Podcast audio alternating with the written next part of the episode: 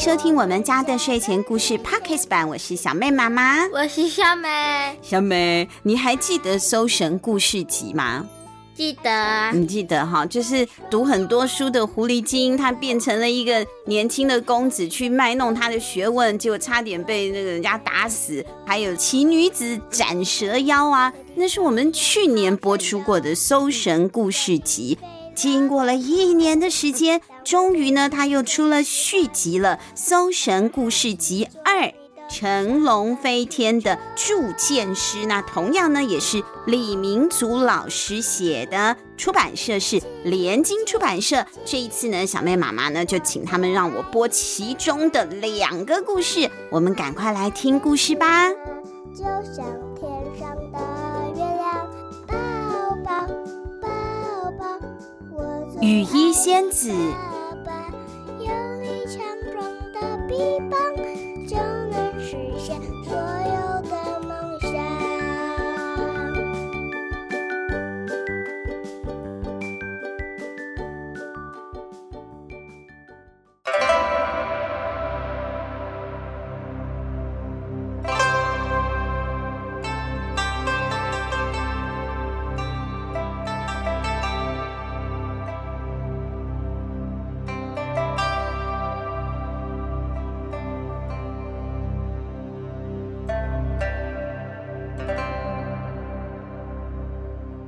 久很久以前，在一个很偏远的地方，有一对很穷苦的父子。爸爸叫做张老头，儿子叫做阿武。他们平常都是靠着耕种啊，种田为生的。不过这个儿子呢，虽然叫做阿武，武功的武，但他一点都没有武功，他的体力也不好，也不威武啊。他比较喜欢读书，是文人的体质，不喜欢耕种。不过他们家的家境贫困呐、啊，怎么可能供他读书呢？你要想供他读书，我就要买书，可能还要请老师。不止如此，他在读书嘛，那不可能出来帮忙耕田呐、那又少了一个人力了。所以呢，不可能，对不起，不让你去读书，你还是要跟爸爸一起下田。可是他本来的体质就不是这样强健的嘛，又每天在农田里面风吹日晒淋雨的。那原来呢就很瘦弱的阿武啊，身体越来越差了，根本帮不了家里什么忙，而且看起来也活不久了。那怎么办呢？张老头只好请了一个他的侄子啊，住在附近的十二岁的，比小妹还要大一岁，叫做阿青来田里头帮忙。这一天，他们汗流浃背的在田里头除草的时候，阿青又调皮了，他左看右看，看到哎。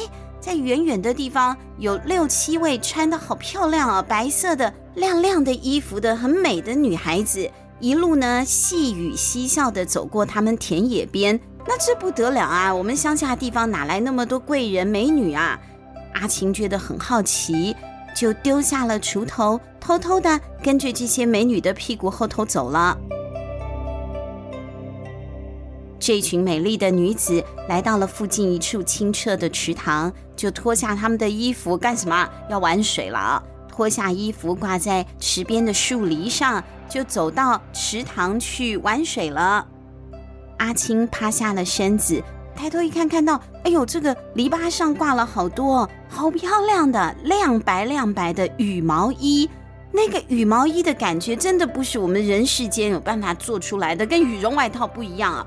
那个好薄好薄，好软好软，还有一点亮亮的感觉，比丝绸还要柔美的衣服，这是阿青从来都没见到过的，所以他一时兴起就偷走了一件，还赶快跑回去田边跟他的舅父炫耀。哎呀，哪来那么珍贵的女子雨衣呀？这一定是富贵人家的，你不要调皮了，赶快拿去还给人家吧，不然要挨打了。张老头啊，看到这个阿青怎么偷人家衣服呢？就赶快叫他还回去。他就拿着衣服啊，赶快匆匆忙忙的。张老头去走到了树篱笆旁边，他隔着那个那些树叶啊，不敢往里头看嘛，就大喊一声说：“哎呀，各位姑娘啊，对不起，对不起，我家的橘子顽皮拿走了您的衣服。”就听到啊，隔着那个树篱呀，水塘里面传来噼啪噼啪那个水溅起来的声音。原来是这些美女听到了陌生男人的声音，吓坏了。哎呦，怎么回事啊？有人偷看我们吗？就赶快啊，爬出来了，去拿那些挂在树上的衣服，赶快穿起来。其中一个女子说：“哎呀，我的雨衣不见了！姐姐，你们等我一下啦。”可是呢，她的姐姐们也没有等她哎。接着，张老头就看到了有一群洁白的羽毛的飞鸟凌空飞走了。哎呀，这莫非是仙女的雨衣？张老头心里想：这一些仙女不是有法力吗？如果我把仙女留在我的身边，哎呀，说不定可以帮助我脱离贫困呐。张老头就心生一计。把那个羽毛衣服原本还人家的，就把它藏起来了，还很热心的把自己脏脏破破的外衣丢过那个树篱笆给没衣服穿的那个仙女。他就说：“姑娘啊，你先穿我的衣服吧，啊，等我帮我的那个侄子啊要回你的羽毛衣啊。”好吧，仙女呢就只好先穿了张老头的那个脏脏旧旧的衣服。走出了树篱笆之后啊，哭丧着脸，很难过的说：“求求老婆帮我找回我的衣服，不然我就回不了家了。”他就回不了家了，怎么办？爸爸妈妈看不到他，会很心急的。可是，哎呀，这个张老头啊，从来都没有见过那么漂亮的仙女哎。这个是天上才会有的仙人，在陆地上凡夫俗子是生不出那么样的惊人的美貌的女人的。他吓坏了，他就心里想：哎呀，如果说这个仙女可以帮我们张家传宗接代，哎，我就不用担心断后了，而且我的后代就会有天神的血统嘞。于是他就带着仙女回自己家去等候了。他说：“仙女，你在这里等一等啊，我去找我的侄子，帮你要回那个雨衣嘛。”其实他是去警告阿青，以后都不可以再来我们家了啊。但他当然也没有跟阿青说，是因为家里现在多了一个仙女。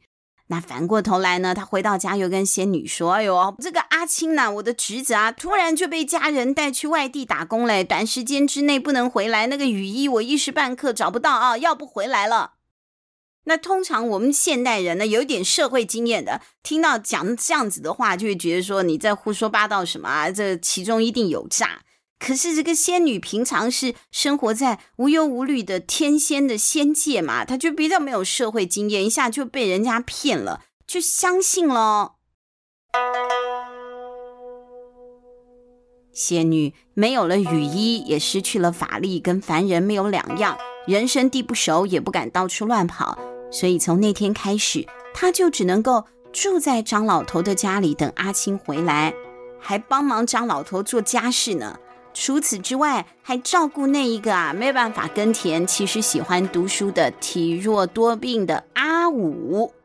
他这样就是打工换宿哎。对啊，跟大姐一样，我们家大姐以前也做打工换宿，跑到垦丁啊，还有什么基隆跑去。工换住宿啊，这个仙女现在感觉有点像打工换宿了啊。她主要照顾阿五嘛，仙女平常跟阿五聊天也觉得讲话很投机。从旁观察的张老头见时机成熟，就一直促成他们两个说：“哎，不然你们两个就结婚了嘛？啊，我很喜欢你，要把你当成我的亲女儿一样啊，就当我的媳妇一样啊。呃，我一定会帮你把那个雨衣找回来的。”张老头就这样跟他保证。仙女呢，半推半就的就好吧，就真的就嫁给那个阿五了。婚后，仙女除了日常操持家务、照顾丈夫，农忙的时候啊，也会到田里去帮张老头做农作。街坊邻居都说：“哎呀，你们真的是娶到了一个好棒的老婆，好棒的媳妇啊，贤内助。”那也因为这样，张家的生活也慢慢改进了。原本很穷的，现在变小康了啊，有一点点小存款了，过得越来越好了。一年之后，仙女还生下了一个女儿哦！哇，都一年多了，那你也要觉得奇怪了吧？你出去外面打工那个阿青，一年都没回来吗？有一次，他就问张老头说：“那个阿青，你那个侄子啊，什么时候回来嘛？啊，我这个雨衣，你不是要帮我找吗？”哎呀，好，我去他家看看。张老头呢就这样回答。结果他拿去人家家看，他根本没去。他出门之后啊，要把那时间给消耗掉嘛，他就随便找个地方逛个街啊，这边看看，那边看一看。过了一个时辰，两个时辰，回来就说：“哎呦，阿青好像换到更远的地方去工作了。”哎，你不是说你的娘家住得很远吗？你跟阿五的孩子还那么小，你这个娘不在的话，小宝宝没有人照顾啊，你怎么忍心呢？还是等孩子大了一点再说吧。善良的仙女觉得这个公公说的话好像是挺有道理的，好吧，那就再等一些日子好了。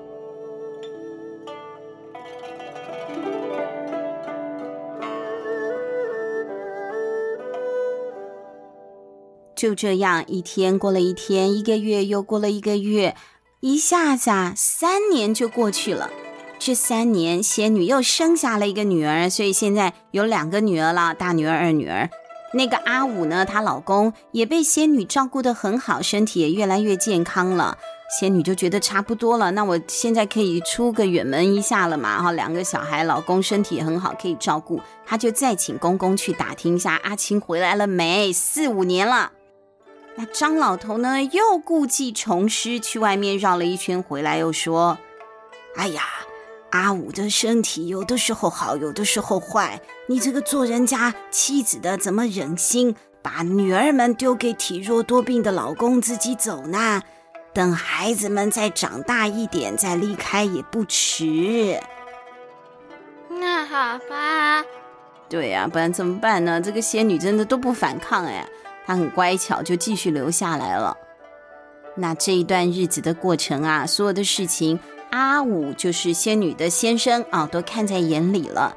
可是这些年来，因为他很爱这个仙女啊，觉得仙女的照顾很好嘛，所以自私的他也希望贤惠的老婆可以留下来，以后不要走，免得走了以后不回来怎么办？所以。虽然觉得心里有愧，但是也默不作声的没有说穿，他就等于是帮凶了。过了几年，仙女又再生了一个女儿，变三宝妈了。仙女到人世之间呢，算一算也有五六年了。经过她多年的察言观色，她开始怀疑她公公就是这个张老头的说法根本就是个借口。她就暗地里苦苦的哀求她的老公说。我跟我的父母不告而别，还帮你生了三个小孩，可是你们都不肯告诉我阿青住在哪里，也不把我的羽毛衣还给我。你看，仙女呢，先是表示她的不满，但不能只不满啊，软的也来。接下来呢，她就动之以情。其实我的父母是懂医术的，我想要回去探望父母，也是想要帮你求一些治病的药啊。对呀，我想回去，但是呢，我也不是只想探望爸爸妈妈嘛，我心里还是有你的。这个仙女的意思就是这样。那丈夫一听到，哎呦，我老婆对我那么有情有义，我还那么自私，他就很惭愧，于是终于坦白的说出来了，其实自己一直都知道老婆是仙女变的。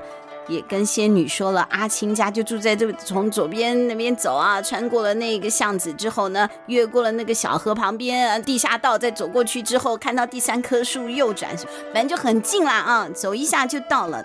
那仙女啊，这才确定了这一家人从头到尾啊都是说谎的，都是绑架犯。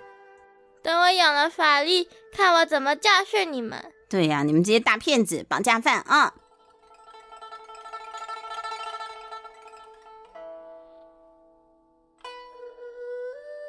隔天，她趁着张老头啊去隔壁村喝喜酒，就按照丈夫说的路线找到了阿青家。哎呀，阿青她在家嘛？这时候仙女才知道，原来那么多年来，那个雨衣一直都不在阿青那啊，早就在张老头那里了。她又生气又难过，一路啊哭着回家。你这个死老骗子！小妹的哭声怎么像鸭子叫啊？嗯嗯嗯嗯，要这样哭嘛？嗯。回到家之后，三个女儿啊，从来都没有看过自己的妈妈哭，哎，还哭得那么伤心。小朋友就担心的问了：“小妹，你做可爱的声音，当一下小女儿吧。”娘，你为什么那么伤心？这个不是可爱的声音啦，这个声音太奇怪了。他们还没变声没？哦，所以他们现在就鸟的声音是吧？对啊。啊，他们是呃仙鸟变成了仙鸟的后代嘛，果然声音怪怪的。好，那我们就接受了啊。那仙女妈妈呢，就把你们爷爷不守信用啊，把我那个羽毛衣藏起来，又不让他回自己家的事情告诉这些小朋友们。小朋友们听了以后，就安慰妈妈说。爷爷如此不守信用，实在是太不应该了。啊，爷爷不守信用，不应该。他们就决定要帮妈妈的忙。那一天傍晚，张老头不是去隔壁村喝喜酒吗？喝得醉醺醺的，从外面回来，大孙女呢就赶快啊，把他的爷爷扶进了家里，一面为他奉茶，还按摩啊，一面呢就跟爷爷聊天了。爷爷，今天妹妹说她在家里看到一件漂亮的羽毛衣耶。哎呦，在家里看到漂亮的羽毛衣啊！爷爷一听到这句话，就叮一下就紧张了。真的吗？我也想要看看。爷爷急得要坐起来，可是啊，头真的是太痛了。你现在赶快去谷仓的稻谷堆底下找一找，如果那件羽毛衣还在，就赶快拿回来给我！千万不要让你妈妈知道啦。大女儿拿到了羽毛衣之后，立刻就交给母亲了。怎么可能还拿给爷爷呢？仙女一穿上了那个雨衣，立刻华丽变身，变成了一只全身雪白的美丽飞鸟了。离开前，仙女转过头跟孩子们说：“各位孩子，请放心。”娘一定会再回来看你们的，顺便报仇。顺便报仇，没有这一句。好，他说他一定会回来看小孩子的，让小孩子放心嘛。自己的孩子啊，还是骨肉连心的，你们放心，我一定会回来的。讲完之后呢，就凌空飞起，消失在天空了。等到张老头酒醒之后，找不到那个仙女媳妇，就大发雷霆。不仅如此呢，他每天都骂阿五，就是你跟你老婆说的吧，对不对？现在才留不住老婆，那一直骂，一直骂，骂久了之后，这个阿五原本身体就不好了，老婆不在，他相思之苦啊，身体就变得更弱了。那现在呢，又精神折磨，就死了吗？对，他就情感勒索他之后啊，真的压力太大了，最后啊，他就是躺在床上吐了一口血就死了。失去了父亲之后，孩子们都更加想念他们的飞鸟妈妈了。有一天，女儿们正忙着爷爷交代的家事的时候，突然打扫庭院的那个大女儿啊，就对着天空大叫说：“啊，有飞碟，有飞碟！不是有飞碟，娘回来了，娘回来了！”它真的很像鸟哎，小妹。同时间，在田间工作的远远的农田里的那个张老头啊，也抬头看到了。他看到了有一只美丽的洁白飞鸟飞到他们家里去，而且越飞越低哦。哇，那这不是他媳妇吗？张老头啊，好高兴的丢下了农具，死命的往家里跑哦。结果呢，等他连滚带爬的冲回家门口的时候，正好看到了那一幕。三个女儿都不见了，哎，不见之前的几秒钟，就是这个妈妈啊，她回到天界是干嘛呢？她赶快又做了三件呢 S 号的小的羽毛衣，给那三个女儿啊，一人就穿上了一件羽毛衣之后，三个孙女呢就也幻化成了白色的飞鸟。他们看到爷爷来了，高高兴兴的跟爷爷挥挥手说再见，然后就跟着妈妈一起飞走嘞。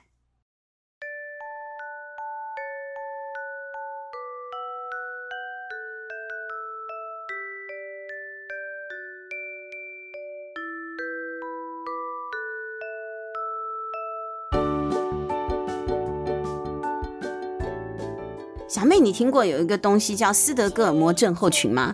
不知道，不知道哈。那你看过《美女与野兽》这个卡通吗？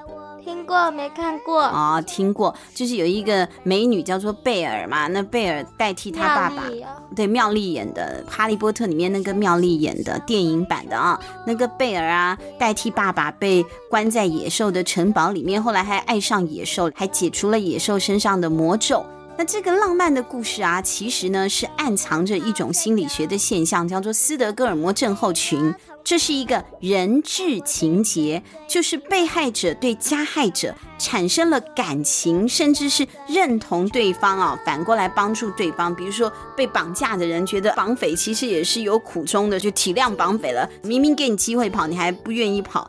那为什么人会有像这样子的想法呢？有的时候很多人呢、他自己在被害的时候被欺负，比如说。可能你有一些亲戚或者是长辈用暴力的方式，或者是情感上面的压力的方式欺负你，或者呢是老师，甚至是你的朋友，或你长大了以后你的同学都有可能，他可能会对你做出一些事实上是伤害的一些行为。但是人有的时候有些心理上的自我防卫机制，我如果认同这个欺负我的人，他不是故意欺负我的，他他也很可怜，他心情不好他才打我的。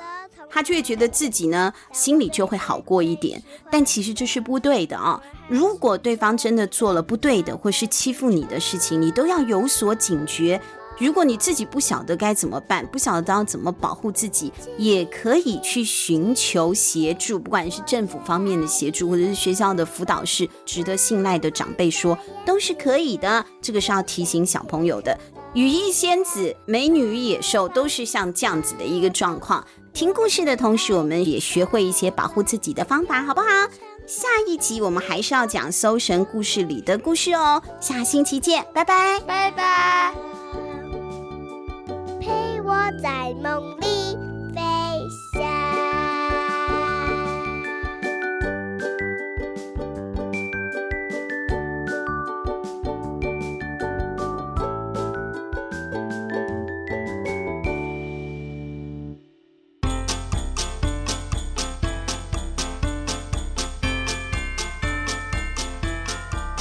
大家好我是小妹妹妹妹妹妹，喜欢听我们的故事吗？